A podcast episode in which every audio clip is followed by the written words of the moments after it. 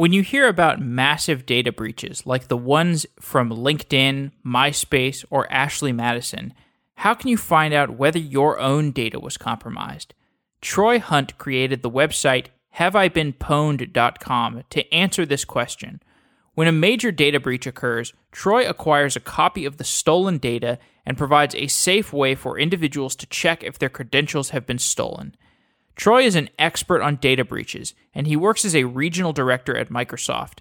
Our conversation explores passwords, IoT security, Stuxnet, and the dark, bizarre world of data breaches. It's a really fascinating conversation. I enjoyed it a lot. Before we get to this episode, a few quick announcements. If you're interested in advertising on Software Engineering Daily, send me an email, jeff at softwareengineeringdaily.com. There are more than 14,000 engineers that listen to Software Engineering Daily on a regular basis, so it's a great place to get your product out into the ears of developers or to advertise available jobs that you might have at your company. Also, if you're an engineer that's looking for an open source project to work on, check out Software Daily at softwaredaily.com. This is an open source news and information site about software. It's being led by Jeff Tribble, a member of the Software Engineering Daily community. You can also check out softwareengineeringdaily.com, which is the website for this podcast. You can find links to the Slack channel, my Twitter account, my email. You can find a link to sign up for our newsletter, Software Weekly. And with that, let's get to today's episode.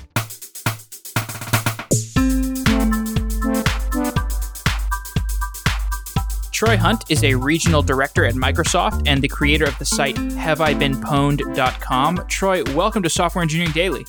Hey, thanks for having me. Have I Been Pwned is a website that allows users to check if their email or their username has been compromised in a data breach.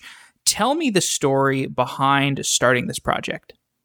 So going back to 2013, uh, I was doing a, a, bunch of data analysis on, on breaches, looking at things like common trends across incidents. So, uh, do we have the same people in multiple incidents with, say, the same password? Or, or another good example is something like the Adobe data breach, which has password hints. Does that actually disclose the password itself, which may then be reflected in other breaches as well? And at that time, I thought, wow, it's it's really interesting that we keep seeing the same people over and over again. You know, you get this one identity in multiple incidents. I wonder if uh, if it would be interesting for people to actually have this service where they can go and search and, and see their exposure. And and Adobe, this 152 million uh, record breach in 2013 was really the catalyst for that. Can you explain where you got the data for from the Adobe breach and what put you in the situation where you were doing this type of research? Yeah, um, easy. The data was everywhere. so, so, in certain incidents, an incident like Adobe, or, or more recently, an incident like Ashley Madison last year, the data gets redistributed really, really broadly. So often it's it's torrented, so it's it's out there, it's redistributed peer to peer. There's no sort of putting the genie back in the bottle, if you like, and it can be really, really easy to come by large amounts of information like that so it's on like Tor sites, uh, I guess Pastebin, other public facing sites like that. Well, I mean, obviously, if it's peer to peer, it's being redistributed between clients, but there'll be links to the torrents uh, on places like Pastebin. Uh, it'll be redistributed mm. via Twitter. Uh, look, I mean, how, how, do links get redistributed, right? there are plenty of different places they pop up. Fair enough. Okay. So let's talk a little bit about Have I Been Pwned. Can you explain what the site is for people who don't know? Yeah, look, it's really just a data breach aggregation service. So there are, at the moment, I think there's about 120 something data breaches in the site. So, you know, Adobe, which we just mentioned, is one of them. LinkedIn got breached, uh, MySpace got breached. When these incidents occur and this data does become uh, broadly distributed, I, I obtain the data, I load it into the site, and then you go to the site, you enter your email address, and it says, hey, you appeared in this incident or that incident. Uh, you probably want to go and change your passwords and all the rest of it. And just as a precaution as well, I make sure that sites that are particularly sensitive, so something like Ashley Madison, which can have life changing impacts on the people who are in that data breach, are not publicly searchable. Uh, so you have to go and verify your identity, and then you get a, a link to your email address and you can see your exposure. So there's always this little bit of a challenge for me as well about how do we balance out the usability of the service and lower the barrier to entry, uh, but also make sure that we respect people's privacy and, and not sort of put people in a position that could jeopardize them. So if I search for my email address, softwareengineeringdaily at gmail.com, it will turn up that my account has been breached on LinkedIn, but my Ashley Madison account will remain private uh, unless I verify my identity through the service. Uh, hypothetically, if you had an Ashley Madison account, yeah, it would, it'd do exactly that. yes, hypothetically, indeed. So, uh, these big breaches, like companies from Adobe to LinkedIn to MySpace, how do these companies typically get breached? Well, look, there's not sort of uh, I guess, one way that is always the, the attack vector, if you like. But typically, we will see risks such as SQL injection. Uh, so, this is a, a really well known, really well established risk that's been uh, very comprehensively documented for a couple of decades now. Yet we see time and time and time again SQL injection flaws in software, either bespoke software that an organization has built for, uh, for their own specific business purpose or we see it consistently in products off the shelf. So we particularly see it in cheap or free forum products. And the, the problem then is that someone goes out and they get themselves one of these forum products, uh, stand it up on their site, start collecting user data, and then they just leave it. And they never update it when there's any sort of a security patch or, or other update that they should have in order to protect their security. So SQL injection is, is a really, really common one. Other times we might see anything from uh, default credentials on an FTP server through to open FTP through to insider threats, uh, where we might have someone inside the organization that walks out metaphorically with uh, the data. So, SQL injection. Uh, many people uh, probably have heard that term, but may not know exactly what it is. Can you explain what a SQL injection means? Yeah, I'll give you a really good sort of simple example. So you go to a website and in the query string of the URL, you see something like ID equals one. Now, underneath that, somewhere in the code, uh, the, the, developer has said, okay, well, when someone goes to this website and they say, you know, widgets uh, question mark ID equals one, I'm going to now construct a query which says something like select star from widgets where ID equals one. And that one is going to come out of the query string, and we're going to build that up in our SQL query. And the problem with SQL injection is what tends to happen is in the code somewhere there is uh, a string somewhere which is defined as uh, something like select star from widget where ID equals. And then they go, okay, so when this code executes, we're going to use that string. And then we're going to concatenate onto the end of that string the ID out of the query string and and this kind of makes sense in in the context of well look we're just it's a data driven website we're just going to get this piece of information whack it on the end of the string the, the problem is is that if they're not actually validating that input and an attacker changes one to something else. So imagine that they have one and then they put, say, uh, a semicolon to close off the statement, and then they say drop table widgets, right? So now, now you've got 2 mm-hmm. And that's sort of a, really simplistic view of it, but that would execute this arbitrary piece of SQL. And there are multiple different types of SQL injection attack, but in its most basic form, you might, for example, see, I mean, if we make it a little bit different and say something like, uh, rather than ID equals one, you put in a select statement in there which selects the first password out of the first table and tries to cast the password as an integer and it's probably not going to be an integer, so the database throws an exception. The web application doesn't handle it very well, and it shows that exception in the browser. Uh, and the exception contains the, the value of the password because database servers uh, like MySQL or like SQL Server uh, will be very, very friendly and tell you exactly what went wrong. And when you return that to the web app, uh, then you disclose something internal. And a lot of this just boils down to the simple fact that they're not using parameterized queries. And all of our major programming languages have this construct of parameterization in our queries where rather than just taking that one and adding it to the end of the string and then the next line down doesn't know what's the query and what's the data, we have this construct where we can create a, a, query and say, look, there's going to be a parameter here. And then we're going to pass that parameter through as, as a separate object, as a separate uh, logical unit of the query itself. Uh, and, and you're not going to be able to simply break out of that data context and change the structure of the query. So, does this type of attack lead to even companies like LinkedIn or uh, you know these companies where you imagine they have a significant security team that are observing the API, uh, you know, the out- outward facing things that could result in SQL injections. Uh, even companies like LinkedIn are, are, are subject to SQL injection attacks, or are there more sophisticated attacks that are uh, leading to data breaches at places like that? Yes. So, so, yes to everything. So, so, yeah, first of all, there's there's no real hard evidence that larger organisations are any more secure than smaller organisations, or, or vice versa.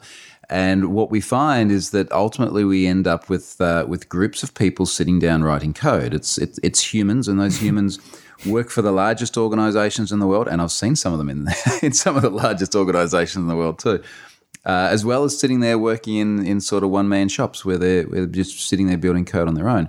So the size of the organization really doesn't have any influence on that, uh, which which is really it, it's a shame because large organizations obviously have uh, better access to resources such as uh, security teams and penetration testers and tools that can help automate this. But we're not really seeing that that um, that change at all. So yeah, certainly that's that's part of it. The other part of it is that we do see more sophisticated attacks in cases where there's a larger uh, value, if you like, in compromising the organization. So think about something like Target, where Target got compromised, you know, tens of millions of credit cards stolen. Uh, by virtue of, uh, of an HVAC supplier, so the third party that was connected to their network to do the sort of heating and cooling and everything else but they had enough uh, access rights uh, into the target organization that you know, some actor compromised them and then pivoted around until they got to uh, uh, somewhere they could grab cards. Okay, so given that it is so easy to hack into many of these organs, or I shouldn't say it's easy, but it happens. How do these companies typically respond? Look, a variety of ways, and I guess incident response, for, for want of a better term, is, is really interesting when you look at the, the spectrum of, of how organisations uh, sort of behave here. So, look, some of them, uh, some of them try to cover it up. so, uh, we, have seen cases uh, where organisations say, "Look, we actually thought it was better not to tell anyone." Yeah, you thought it was better for you, not for the people who are actually in the data breach. So that happens sometimes, and of course, depending on where you are in the world you may be subject to regulatory requirements, which uh, which have mandatory disclosure laws. Uh, but when, particularly when we're talking about sort of smaller organisations or uh, countries outside the, the sort of typical, you know, sort of EU, US, Australia kind of regions, uh, often the laws are a little bit more lax, uh, and often the propensity for organisations to want to disclose is, is not quite the same. So we see that on the, on the one extreme. Uh, I guess on the other extreme, the most positive responses we see are where organisations say, uh, "Look, here's what happened. Here's what we know. Here's what we're doing to fix it," and they're quite transparent about it. And in, in reality, we, we sort of see most organisations fit somewhere in between, where they don't want to sort of show their hand too much in terms of explaining what's going on in part because often they're doing forensic investigations as well to figure out what on earth actually happened to their, their application. Uh, in part, also, we often see them just not quite understanding the, the impact on people in there. So, a good example would be uh, they won't tell you how they hashed their passwords. Uh, and this is important because a lot of people go, well, you know, I want to know. And inevitably, this is more technical people who then understand uh, how good or bad, if you like, that approach to cryptographic storage was. But very often, organizations are not sort of getting the fact that, uh, look, disclosing something like that is not really a security risk in any way. But they just kind of, you know, clam up. Uh, corporate affairs is communicating now. Here's the press releases. Here's the media statements. That's it. It does basically seem like the more disclosure, the better. And this is not necessarily an intuitive notion for companies. I have seen a talk from you, and you discussed this one company where they responded to a massive breach of user accounts by silently forcing all of their users to update their password. they didn't say why, they just said, look, uh, update your password. You might want to. Just do it. Why doesn't this response make sense? To be honest, this was one of the worst responses. And uh, look, if you if you Google around, you but well intentioned. It was well intentioned. No, you know what? I don't think it was. I really don't think it was. I think oh, it these, wasn't. Okay, I think this this was just an outright ass covering exercise. you know, like we do not want people to know that we've had a data breach, so we're not going to tell them because their excuse was, if we tell people we've had a data breach, then the hackers are going to exploit their accounts faster. You know, they're going to get in and do it now, which was just a, a, a, ridiculous position to take because the reality of it is, as soon as this data is exposed, people's accounts start getting compromised. Not necessarily the accounts on the site itself, which wasn't particularly high value, but the attackers will take those credentials and they'll go and check Gmail and Facebook uh, and banks and other places where they have a value. And what these guys did by not letting people know that their account was compromised is they left all of those attack avenues wide open. So if they had said, hey, we've been compromised, and customers could go, all right, uh, they've had an issue. Now I need to think about where I've reused my password, what else I might have exposed, anything that might have actually been exposed of value on the site itself. Things like birth dates and genders and other sort of pieces of information that are used for identity theft purposes. If they had sort of said that and individuals then could have gone and mitigated their risk somewhere else, it would have been a very different story. But in, in this case, I, am without a shadow of a doubt, convinced they were just trying to look after themselves and not the customers. You've mentioned that the public perception of what a hacker is, who a hacker is, maybe like a guy in a hoodie or somebody from hmm. Anonymous, these perceptions may not be correct in most cases.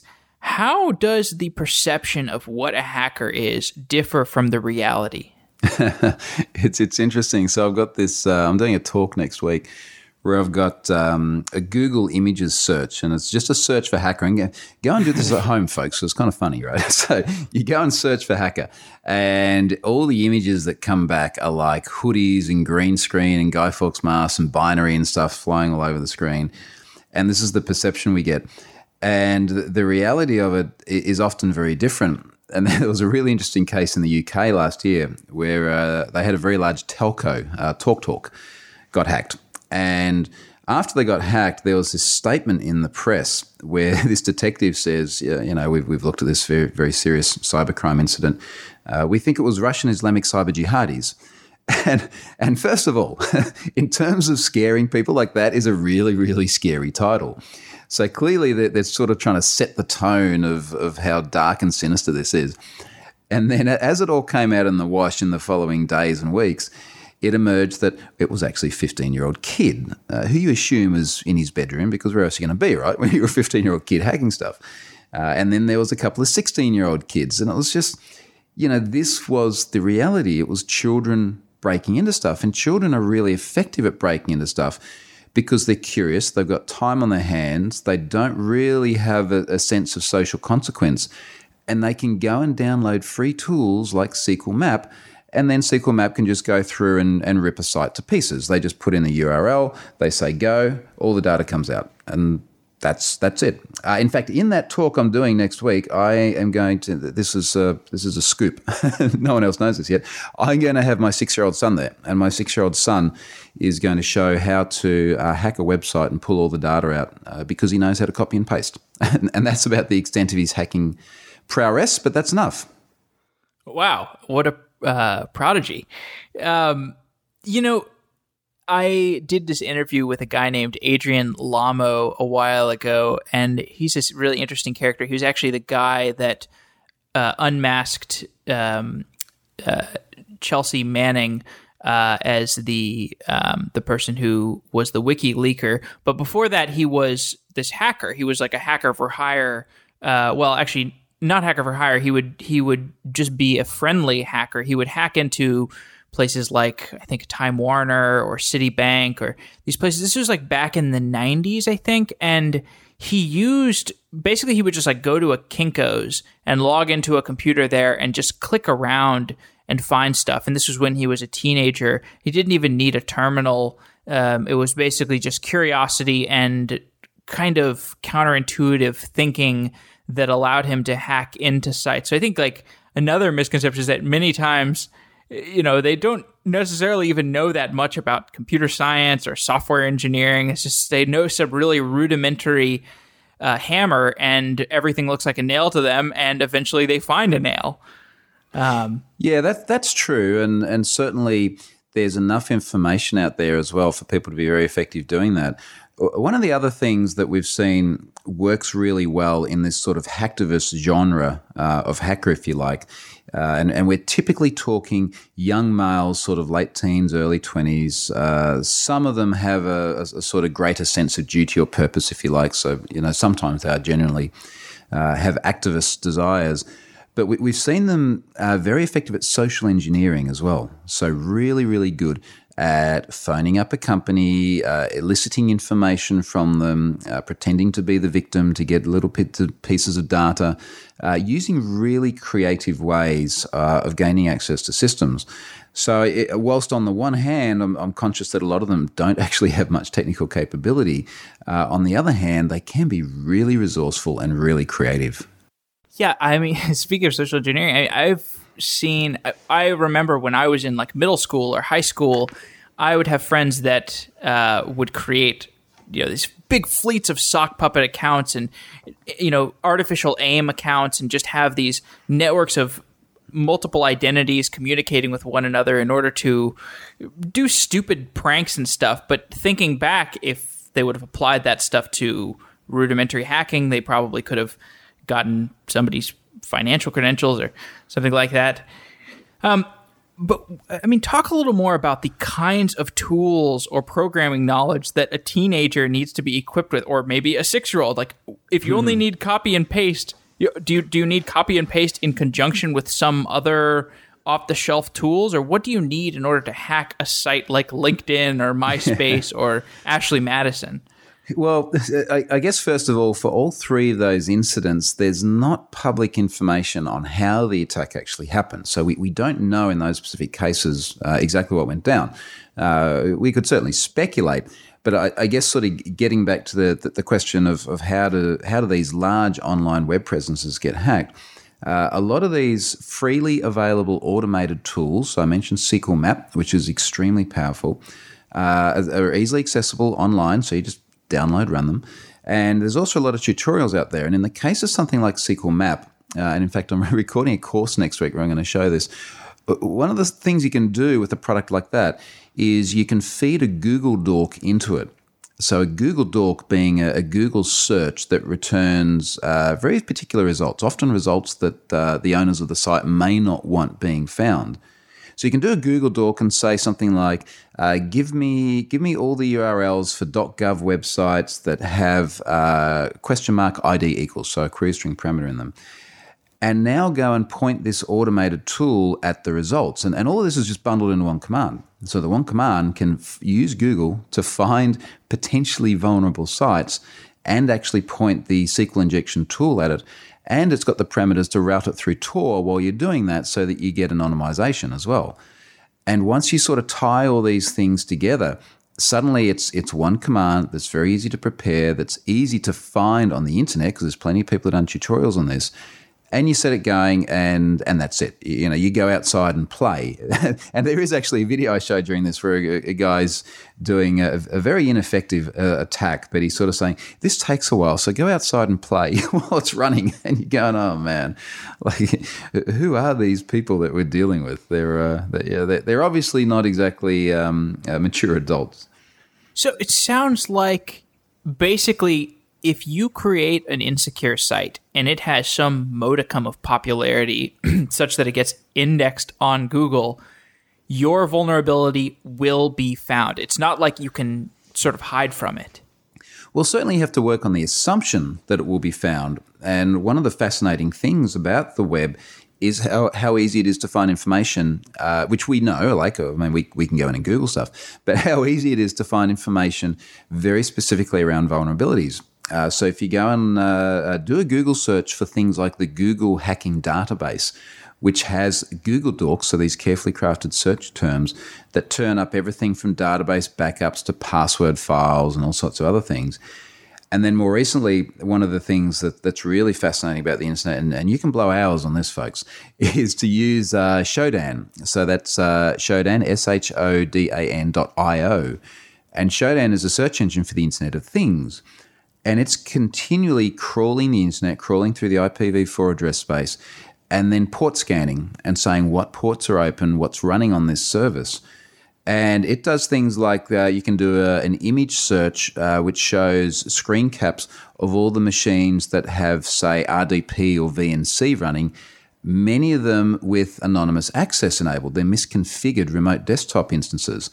And you scroll through these screen caps and you're seeing everything from private webcams through to industrial control systems where you can then just uh, just click the click the image, go to the uh, go to the further details about it, see the IP address, see the port that's open, open up your own VNC or RDP session, and, and now you've got control of anything from a water filtration plant through to a, a crematorium is one of the ones that's shown up there. And and that is it's just it's both scary and fascinating. Wow. Okay. So I do want to get to the Internet of Things a little bit later, but talking more about these regular old hacks where I'm a hacker and I acquire a payload of usernames and passwords, is there a straightforward way to convert that payload to money?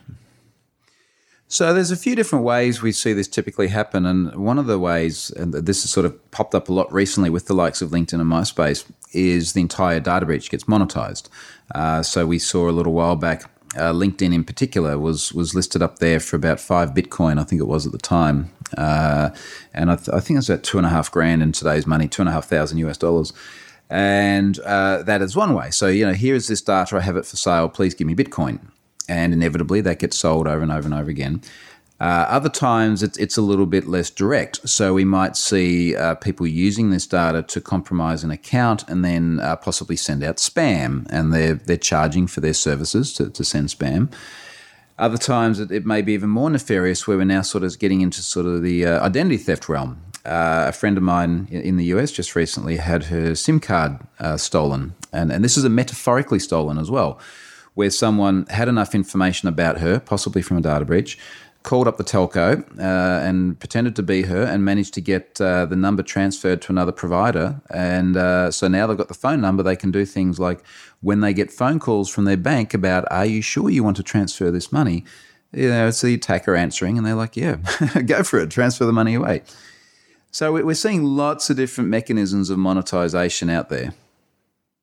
Wow. Okay. So the story of the phone makes me wonder.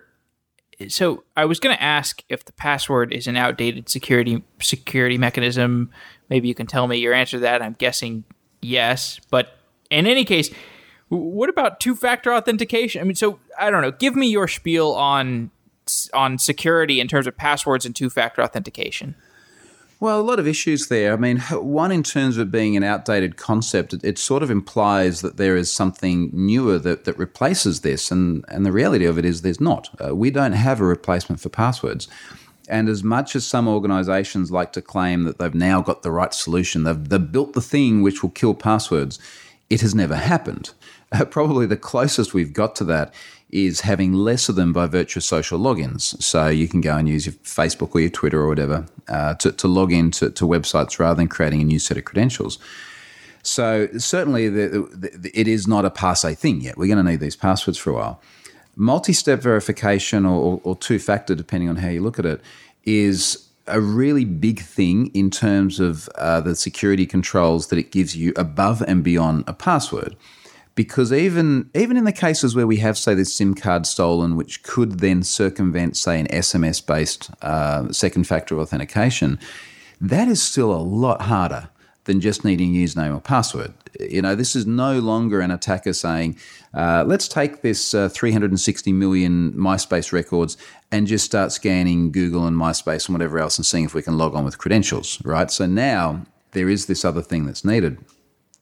But what we're seeing there is that as uh, multi step verification becomes more popular, there are more attacks against it. Uh, so even just within the last week, uh, NIST came out and said, look, we really need to be moving away from SMS based multi step verification. You know, we need to be hmm. moving to things like, say, uh, Authy, where you have a soft token on your device. So uh, this is sort of a continually rapidly evolving landscape. And at, at, the moment, the best thing we can do is use strong, unique passwords, which is a really old line, but it's, kind of true, uh, and use multi step where it's available. And, and on that former point as well, so on those long, strong passwords, you're not going to be able to memorize these. And everyone that says, I can memorize every single password I use on every single site, and it's genuinely random and it's long and strong, they're either lying or they're Rain Man, right? It's, it's one of the two. So uh, we still need things like password managers. So we need LastPass or 1Password or these sort of products, which allow you to have one strong, unique password no one else knows, and then an encrypted keychain that everything else sits in.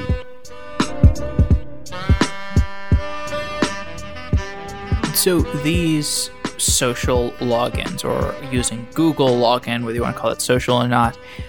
So I actually have a kind of a treatise where I believe this is actually a, a, a reason to let these companies track your location and track your different things on a more regular basis because when you're lo- when you're attempting a login to Facebook or Google, they are checking your login against an ensemble of different things, including your location data.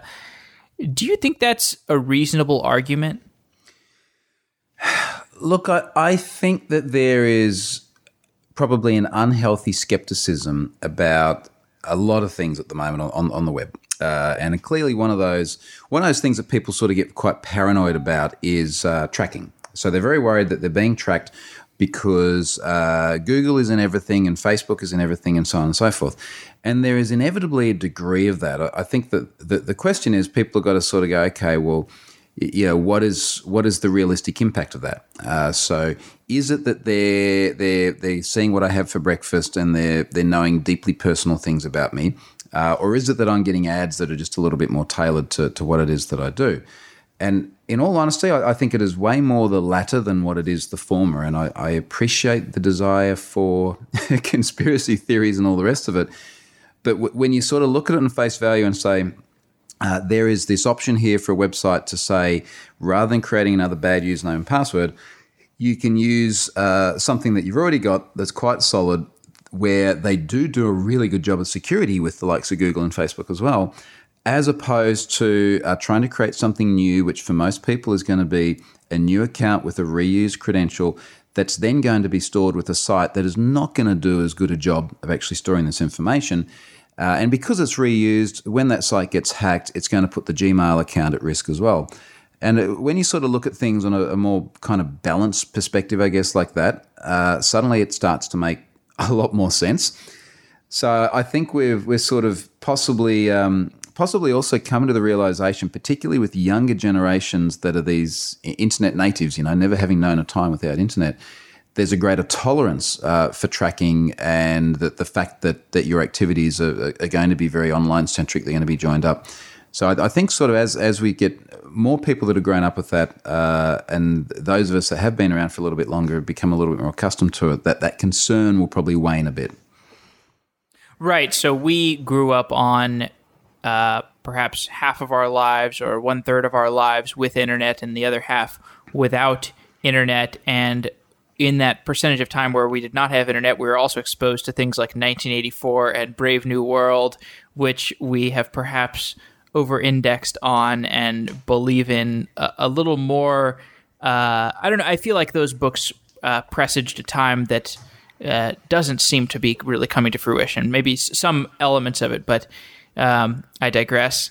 Um, so, if if a financial institution gets hacked, is it a straightforward process for the hacker to drain somebody's bank account? Look, there's, there's so many variables here, and and you know even just sort of think for yourself when you're doing online banking, uh, all the sort of checks and balances and security controls. Think about the times where uh, perhaps you've traveled overseas and oh, I got a phone call from my bank. They're watching. They're somehow monitoring what is normal behavior, and they know when things go wrong. Uh, banks have an enormous array of security controls in place to help protect customers and very often uh, when it goes wrong, you know, it's it, it can be painful for them, but banks are also very good at doing fraud protection and and, and sort of sending people their money back if if there's a, a flaw on their end as well. Uh, perfect example: uh, my wife had a credit card uh, somehow obtained recently, and just a credit card number. And fraudulent transactions pop up. Uh, we learn about it. Bank gives money back, sends a new card, business as usual. Uh, so in many cases, it's pretty pain free there are other cases, of course, where things get a little bit nastier and we're actually seeing accounts drained of money. But usually that's a combination of, uh, of bad practices on the user's behalf, so maybe reuse credentials, for example, and uh, various different attacks, such as uh, theft of mag stripes, uh, which, which uh, unfortunately you guys in the US are, still a little bit too fond of. You've got to get with the picture and move to those chip and pins. So we see theft of um, theft of attributes like that. Uh, recently, we've seen some really ingenious attacks for very large amounts of money uh, related to uh, SWIFT. Uh, so this uh, this this banking system that allows the interchange of, of money across countries, and we've seen uh, attacks in the tens of millions of dollars sometimes, which is at, at those numbers more against the banks themselves than the individuals but it, it, just sort of goes to show that, um, that there is always going to always going to be people out there that have uh, that have the creativeness and the capability to work out ways to extract money. Yeah, those mag stripe attacks. I've seen these things where basically a hacker walks into a convenience store or a supermarket and installs a mag stripe copier reader thingy on top of the pre-existing uh, payment thing. So like the place where you swipe your credit card, they just they plop an additional device on top of it and nobody notices. Um, which is just cra- crazy. Yeah, skimmers. So skimmers. Skimmers, are, um, right? they're look, I mean, I was going to say impressive. Maybe impressive is not the right word, but yeah, look, you know what I mean. From a pure engineering perspective, you look at it and go, "That's pretty clever." you know, that's very, very smart because they're often uh, obviously capturing the, the digital data that's on the cards, but then they might combine that with things like secreted cameras in order to capture the pin that's being entered on the card as well and some of them are, are enormously effective. And, and banks have anti skimming devices that, that are normally physical controls, so devices that, uh, for example, make it difficult to fit a skimmer over the top of it. And attackers just go, okay, well you just you just move the bar, uh, so now we're going to raise uh, raise up that level, and we're going to create a more advanced skimmer. Uh, just a few weeks ago, actually, there was a really interesting one, and I think it was somewhere in Italy. And this uh, this this person's uh, using their, their phone, and they're saying, "Look, I just discovered this. Have a look at this." And they're in this like really busy piazza or something, and they walk over to the to the ATM and it looks like a normal ATM and they grab the slot where you put the card in and they jiggle it until it pops off. And there's oh like God. an identical one underneath it. And this one is obviously just a fraction larger to fit over the top. Uh, and it's all self-contained with its own battery pack and everything. And and that's what it is. And at 3 a.m., someone will walk by and they'll pick that up and they'll they'll take all the card data and and then there you go. Wow. Have you looked at Stuxnet at all? So that Stuxnet is a really interesting one, and I, I guess for, for, people listening, if they're not aware of the, the background there, this was uh, this was malicious software uh, discovered. It must have been about 2011, uh, which uh, ultimately transpired to be uh, software which was designed to impact industrial control systems running nuclear uh, uranium enrichment centrifuges in Iran and the, the, the, popular sentiment is that it's uh, a, a likely Israeli US uh, combined uh, attack, which was designed to make the centrifuges uh, spin at, a, at speeds they weren't meant to, which was detrimenting Iran's um, uh, nuclear capabilities. And that was really, really heavy duty, full on uh, what we would call cyber war, for want of a better term where it is nation states uh, using digital exploits against another nation state which is it, it's probably not unprecedented because there's certainly been uh, digital warfare in that regard, but the sophistication of it was was just amazing. And when you sort of read these these teardowns of how this software actually worked, and the fact that it had to work across air gaps as well, it's, it's not like you go to Shodan and you search for nuclear uranium enrichment in Iran and you just get the you know you get centrifuges. They had to get this on site into premises which were not uh, not connected through to the web, which would have involved all sorts of other uh, social engineering tricks and, and other mechanisms in order to distribute a payload to systems that they couldn't otherwise talk directly to and that is it, it is a it is fascinating and it's also kind of scary as a bit of an insight into into where we're going to be heading with this sort of thing in the future too. Yeah, and you know the there was this movie that came out recently. Uh, I encourage listeners to check it out. I don't often recommend movies on this podcast, but it's a movie called Zero Days that's about this Stuxnet uh, fiasco stuff. And one of the premises of the movie is that Stuxnet laid this foundation for cyber war, this recipe for uh, for cyber criminals or um, you know rogue nations to follow. And the idea is is basically, oh, if you can find three or four zero days and coordinate them, and you have a giant software team, you too can execute a feat on par with Stuxnet. And I was watching this and I was like, I mean, I guess that's true, but the way that they presented it was was fairly alarmist, and I felt like actually like the watching the movie i actually felt more secure than my perception uh, before i knew more about mm. stuxnet. Because when i heard about stuxnet i was like oh my god they're hacking the centrifuges they're blowing up stuff in, in real life. But when i actually saw the movie and i realized how much engineering had to go into it i realized actually this is this is about as hard to do as like creating a successful startup uh, I mean, does, um, does that does that seem accurate to you, or does it seem like actually, or did you get the perception that that our systems really are that much more vulnerable? Maybe you don't need three zero days and a huge team of NSA uh, genius hackers. I, I, would really like to think that hacking a nuclear power plant is much harder than a startup. so sim- simply because there are quite a number of startups out there that have done quite well. That's true. There's a lot that fail, but I would hate to think that there are that many nuclear power plants being hacked. Um, look, it, it, depends on the level that you're looking at. And when we're talking about something like Stuxnet and we're talking about state sponsored uh, hacking with uh, huge budgets. The NSA's got 11 or 12 billion dollars a year worth of budget, for example, which is a lot of money. Uh, that kind of level of sophistication is massive. And I sort of feel quite comfortable in one regard that, look, it's not 15 year old kids sitting at home doing that. Yet, on the other hand, having um, full recognition that there are nation states that aren't always friendly to the likes of the US and Australia uh, that are developing these capabilities. But that is really a, an extreme end of the security space. And, and back at the other end, you're back at the 15 year old kids hacking into multinationals who've just done a bad job of protecting their assets. And when you look at that level and you look at how bad so much security is online, and I, I mean, I see stuff every single day where I just shake my head and go, What were you thinking? I've got endless, endless, endless material on this. Uh, that sort of scares me a little bit more because I know how bad just so much of the web really is at the moment. Mm. Okay, well, let's segue into IoT because.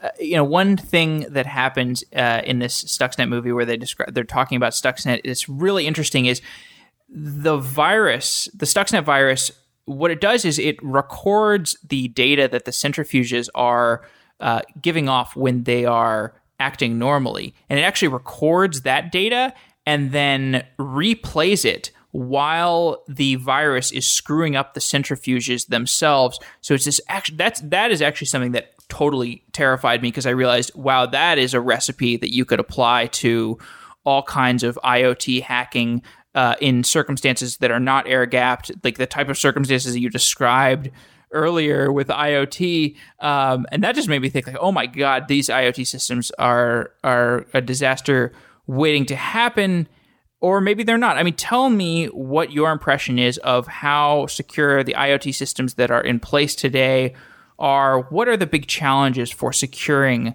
the oncoming IoT uh, bright future? Well, the reality of it is often they're pretty bad. Uh, and I'll, I'll, give you a couple of examples of that. Uh, one of them I was involved in earlier this year. In fact, I was running a, a, security class in Norway, and part of, of what I do in these in these workshops is we look at how you can inspect the way that your mobile phone is talking to services. And one of the guys in my class, uh, he, he was obviously a bit inspired because he went back to his hotel room and he's pulled out the app to control uh, features of his Nissan Leaf. So the Nissan Leaf is this little electronic vehicle, very popular in places like Norway. Uh, and he uses that to turn on his heater before he gets in the car, pull his trip history, check his battery status, you know, stuff like this. And what he found is that the only means of authentication uh, and, and, then identification of which vehicle to talk to uh, was the VIN number. And the, the VIN number is, is, first of all, the thing that is printed in the windscreen outwardly facing of the vehicle. And second of all, it's the thing that you can really, really easily enumerate. So you can just keep incrementing by one and then you get another vehicle every now and then. Oh, my God. Uh, so he discovered this. And uh, he came into the class the next day and he was pretty excited. and we kind of went through and dissected it and went, yep, this is actually actually the case.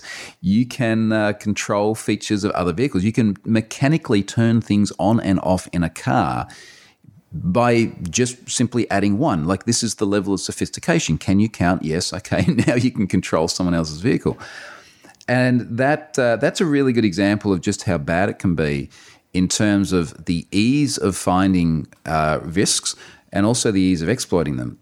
Uh, and, and then off the back of that, what sort of made the whole thing worse was uh, we couldn't get Nissan to do anything about it. So I was talking to them very, very early on. I think I, I emailed them the next day. I spoke to them the week after, explained exactly what it was. And uh, a month later, they hadn't done anything. So, uh, very often you, you, find that these organizations are just uh, reticent to actually uh, act on some of these risks as well. They didn't think it was a big problem. Uh, once it was all over the news headlines, well, then they thought it was a big problem uh, and, and they disabled the service. But it just sort of goes to show as well how, how little importance many organizations put on security, not not just at the point where they're building the systems and they th- they should be thinking about it proactively, but even once they know something is wrong. Well, these industrial companies are becoming technology companies. They have to. And there's all this pain and friction associated with that. We actually had a, a full episode about car hacking a while ago, and that was another terrifying one. Um, so obviously VIN number is not the way to authenticate yourself into a car. What about what are the credential systems for IoT? Are do they look anything different than the paradigm we have now? I mean, you're saying we don't have anything better than usernames and passwords. Is that what we have when we're controlling our assembly line or our uh, printing press or whatever we're controlling with the Internet of Things? Well, look, you've got more options available when you're talking about physical devices as well. I mean, you could be doing things like issuing certificates, and, and you've got to have this certificate on the device. Uh, otherwise, uh, otherwise the connection won't be made. But uh, the, like, let's just remember where the bar is as well. And the stuff that's getting exploited and things like the Nissan case, it wasn't that there was weak authentication or bad password choice. There was no authentication. That is where the bar is right? So we've got to get to the point where people are saying, hang on a second, like this thing that I'm connecting to the internet, be that uh, a kettle where there's been vulnerabilities, the cars had vulnerabilities, or even a toilet where we've seen vulnerabilities, all of these things that are simply client devices talking over the web. And in that regard, it's no different to what we had 20 years ago when it was browsers talking over HTTP in, in particular uh, particular mechanisms or particular um, uh, protocols and expecting p- responses in a particular style. And, and, now all we've got is you've got cases where, look, it is a mobile phone with a rich client app. It's making HTTP or HTTPS requests and it's getting JSON back. And, you know, the, the security profile of that is really no different to I'm here with the browser clicking around on links. And what we've got to remember is that all of that communication from those devices is easy to discover, it's easy to manipulate, and people will look at it. Hmm. Uh, you know, as we're nearing the end of our conversation, I want to talk a little more about data breaches because it is the topic that you are an it is a topic you are an expert on. You obviously have Have I Been Pwned, which is uh, you know your your pet project, and uh, how how can organizations get better at handling data breaches? Do do organizations need to be engaging more with the data breach ecosystem, or what are some techniques that a large organization should keep in mind uh, to proactively be ready for data breaches? Well, uh, one thing is is exactly what you said. Actually, proactively be ready because what tends to happen is is a data breach uh, always comes as a surprise, right? So no one is expecting to wake up and find their data all over Pastebin. But one of the things that's really important is uh, do they actually have the resources available when that happens to to act uh, act expeditiously and act responsibly? And, and, even little things like do you actually have the ability to email all your customers at the drop of a hat? Now, this could be tens or even hundreds of millions of people. Uh, and sending that many emails uh, on, a, on a sort of emergency basis can actually be really hard. That's just one simple example. Uh, of, of, course, the other thing is is actually having the ability to go through and dissect what has actually happened with this incident. So, you know, can they can they go through and pull the relevant logs and pull the relevant history to try and understand uh, what actually happened? You know, uh, where did they where do they come from? How do they get in? What do they do once they're in there? And it, it's interesting also to have a look at the way some organizations are evolving around, uh, I think, as you put it, engaging with this data breach ecosystem. Uh, so, for example, uh, Amazon and several other very large players are actively obtaining data breaches, going through that and scanning that uh, against their existing customer base. So Amazon has been sending uh, emails, say, to people in, in the LinkedIn data breach saying, hey, you were in the LinkedIn data breach with the same credentials that you used on Amazon. Uh, as a precautionary measure, we've reset your password. You know, please go and set it again. And I, I find that really interesting because we're talking about mainstream, above board companies actively going and obtaining hacked data, but in an effort to better protect their customers, which I think is usually a positive thing. I've, I've seen it done in ways that I don't think is very positive as well. But it's that that is a really interesting trend. Mm, beautiful. What's been the impact of your website, Have I Been Pwned, on the data breach ecosystem? Look, it's it, it's interesting. It's probably probably had multiple impacts. I, I think the thing that kind of stands out most to me though is when data when a data breach does become broadly socialized and people know that it's happened we do see that having downward pressure on the price uh, of the data when it's being sold on black markets and part of the reason for that is that the data is most valuable whilst people are still using the same credentials so, you know, if we think about sort of zero hour after an attack, where an, an attacker has this data, every username and password in there presently works on that site. A large proportion of them are going to work on other sites. That's really, really valuable. And then as time goes by, people start changing passwords, particularly once there's press about it and it ends up on a site like Have I Been Pwned, it ends up in the news, and people go, oh, wow, like uh, such and such just got hacked. Wow, okay, I better change my password now the value of that account suddenly goes down. And when that happens en masse, the value of the overall data breach goes down as well. So I would, uh, I, I sort of like the the fact that giving it publicity in this way makes it harder for people to go and exploit the information, and and then inevitably makes it less valuable to them. Hmm. Okay, you are teaching some courses on Pluralsight. Um, to close off, I'd love to know what you are trying to accomplish with those courses. What are the things that you are trying to impart upon the viewers of your courses? Yeah, look, uh, so I've got, oh, geez, a couple of dozen courses now on Pluralsight. And the, the real goal with most of these is particularly to try and help technology professionals understand how these risks work so there are some very uh, high level courses, for example, which sort of say, look, this is the mechanics of a SQL injection attack. Uh, and it's consumable in small sort of bytes of information at, at a high level. Uh, others get very down into detail where it's like, okay, so you're an ASP.NET developer and you're building an application. This is what your code should look like. Uh, and more importantly, this is what vulnerable code looks like. And even more importantly, here's what it actually looks like to exploit it. And this is one of the things I really like imparting in people in my in my courses and in the workshops I run as well, where it's like uh, this is the way the attack actually happens. Um, here's how to do it. Now that you understand it, you're going to be a lot more invested in actually protecting your systems. And I, I, think that's really important because very often we see people sort of say, oh, yeah, you know, I should be resilient to SQL injection, but never really kind of getting why it is such a big thing. Uh, and that's what I do a lot of in these events, courses and events. Right. Okay, Troy. Well, thanks for your time. This has been a great conversation. I really enjoyed it, and I particularly enjoyed preparing for this episode because your videos are super entertaining. Uh, I love your site. It's uh, a great public resource. So uh, keep up the great work, and thanks for coming on the show. Awesome. Thank you very much for the invite. Thanks to Symphono for sponsoring Software Engineering Daily. Symphono is a custom engineering shop where senior engineers tackle big tech challenges while learning from each other. Check it out at symphono.com slash sedaily. That's S-Y-M-P-H-O-N-O dot com slash sedaily. Thanks again, Symphono. Wow.